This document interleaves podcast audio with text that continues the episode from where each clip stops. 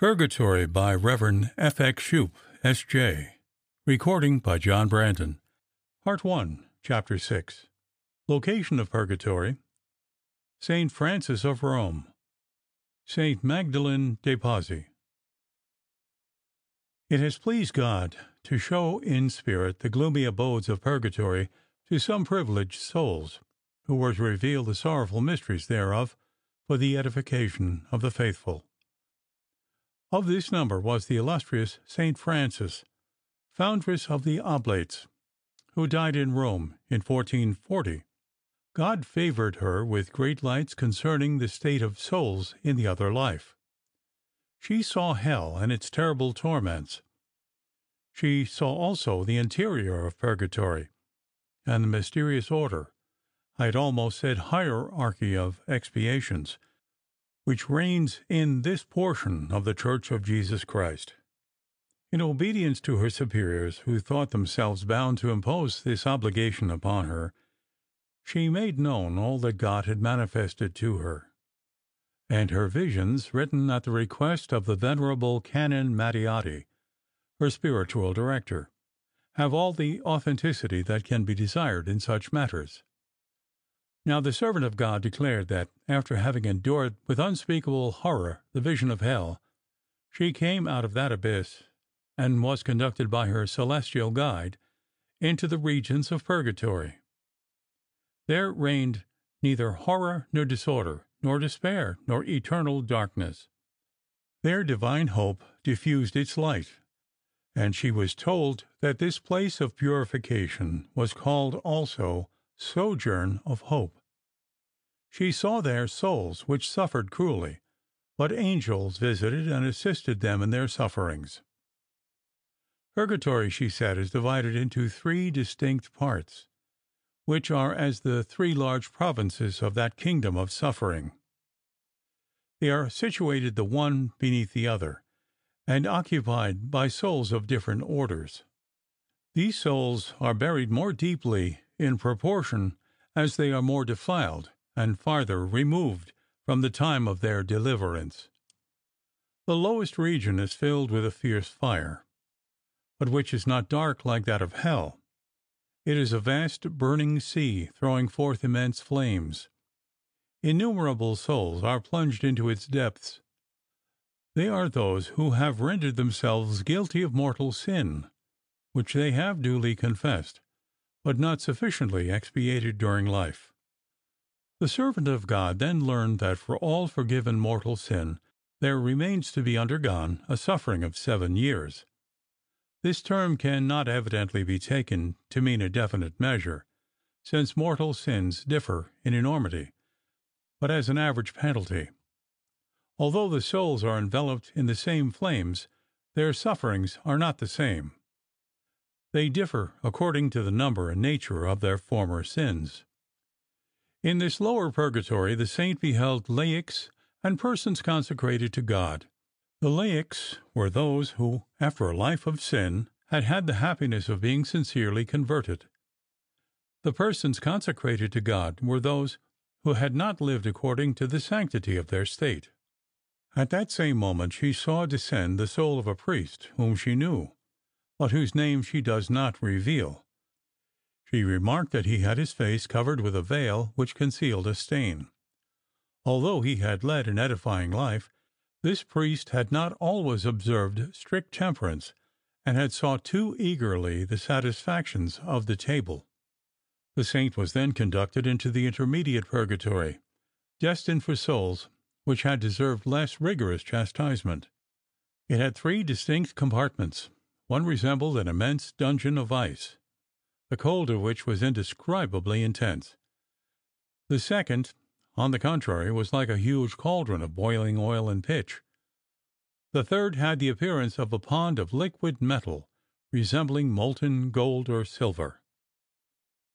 The upper purgatory, which the saint does not describe, is the temporary abode of souls which suffer little, except the pain of loss and approach the happy moment of their deliverance. Such, in substance, is the vision of St. Frances relative to purgatory. The following is an account of that of St. Magdalen de Pazzi, a Florentine Carmelite, as it is related in her life by Father Cepari. It gives more of a picture of purgatory, whilst the preceding vision but traces its outlines. Some time before her death, which took place in 1607, the servant of God, Magdalen de Pazzi, being one evening with several other religious in the garden of the convent, was ravished in ecstasy, and saw purgatory open before her. At the same time, as she made known later, a voice invited her to visit all the prisons of divine justice, and to see how truly worthy of compassion are the souls detained there. At this moment she was heard to say, Yes, I will go. She consented to undertake this painful journey. In fact, she walked for two hours round the garden, which was very large, pausing from time to time. Each time she interrupted her walk, she contemplated attentively the sufferings which were shown to her. She was then seen to wring her hands in compassion. Her face became pale, her body bent under the weight of suffering, in presence of the terrible spectacle with which she was confronted. She began to cry aloud in lamentation, Mercy, my God, mercy! Descend, O precious blood, and deliver these souls from their prison. Poor souls, you suffer so cruelly and yet you are content and cheerful. The dungeons of the martyrs in comparison with these were gardens of delight. Nevertheless, there were others still deeper. How happy should I esteem myself were I not obliged to go down into them. She did descend, however, for she was forced to continue her way, but when she had taken a few steps she stopped, terror stricken and sighing deeply, she cried, What! Religious also in this dismal abode? Good God! How they are tormented! Ah, Lord! She does not explain the nature of their sufferings, but the horror which she manifested in contemplating them caused her to sigh at each step. She passed from thence into less gloomy places, they were the dungeons of simple souls, and of children in whom ignorance and lack of reason extenuated many faults. Their torments appeared to her much more endurable than those of the others. Nothing but ice and fire were there. She noticed that these souls had their angel guardians with them, who fortified them greatly by their presence, but she saw also demons whose dreadful forms increased their sufferings. Advancing a few paces, she saw souls still more unfortunate, and she was heard to cry out, Oh, how horrible is this place! It is full of hideous demons and incredible torments. Who, O my God, are the victims of these cruel tortures? Alas, they are being pierced with sharp swords.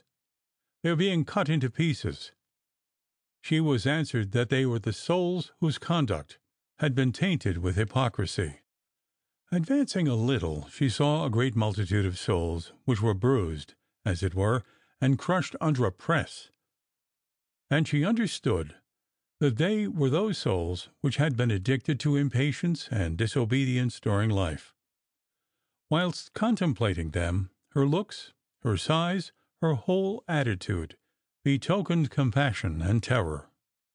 A moment later her agitation increased, and she uttered a dreadful cry. It was the dungeon of lies, which now lay open before her. After having attentively considered it, she cried aloud, Liars are confined in a place in the vicinity of hell, and their sufferings are exceedingly great. Molten lead is poured into their mouths I see them burn, and at the same time tremble with cold. She then went to the prison of those souls which had sinned through weakness, and she was heard to exclaim, Alas! I had thought to find you among these who have sinned through ignorance, but I am mistaken; you burn with an intenser fire. Further on she perceived souls which had been too much attached to the goods of this world, and had sinned by avarice. What blindness, said she, thus eagerly to seek a perishable fortune! Those whom formerly riches could not sufficiently satiate are here gorged with torments. They are smelted like metal in the furnace. From thence she passed into the place where those souls were imprisoned which had formerly been stained with impurity.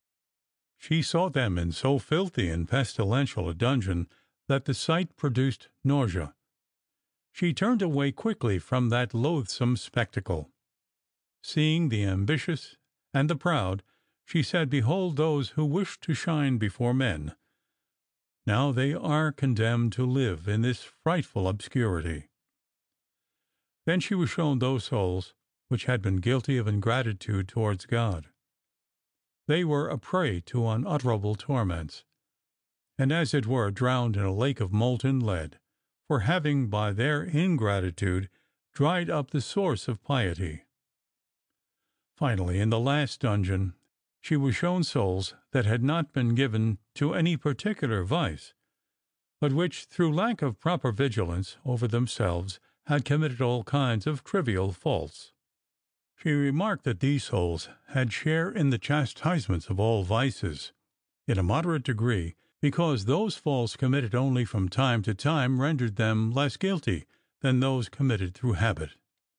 After this last station, the saint left the garden, begging God never again to make her witness of so heart-rending a spectacle. She felt that she had not strength enough to endure it. Her ecstasy still continued, and conversing with Jesus, she said to him, Tell me, Lord, what was your design in discovering to me those terrible prisons, of which I know so little and comprehended still less?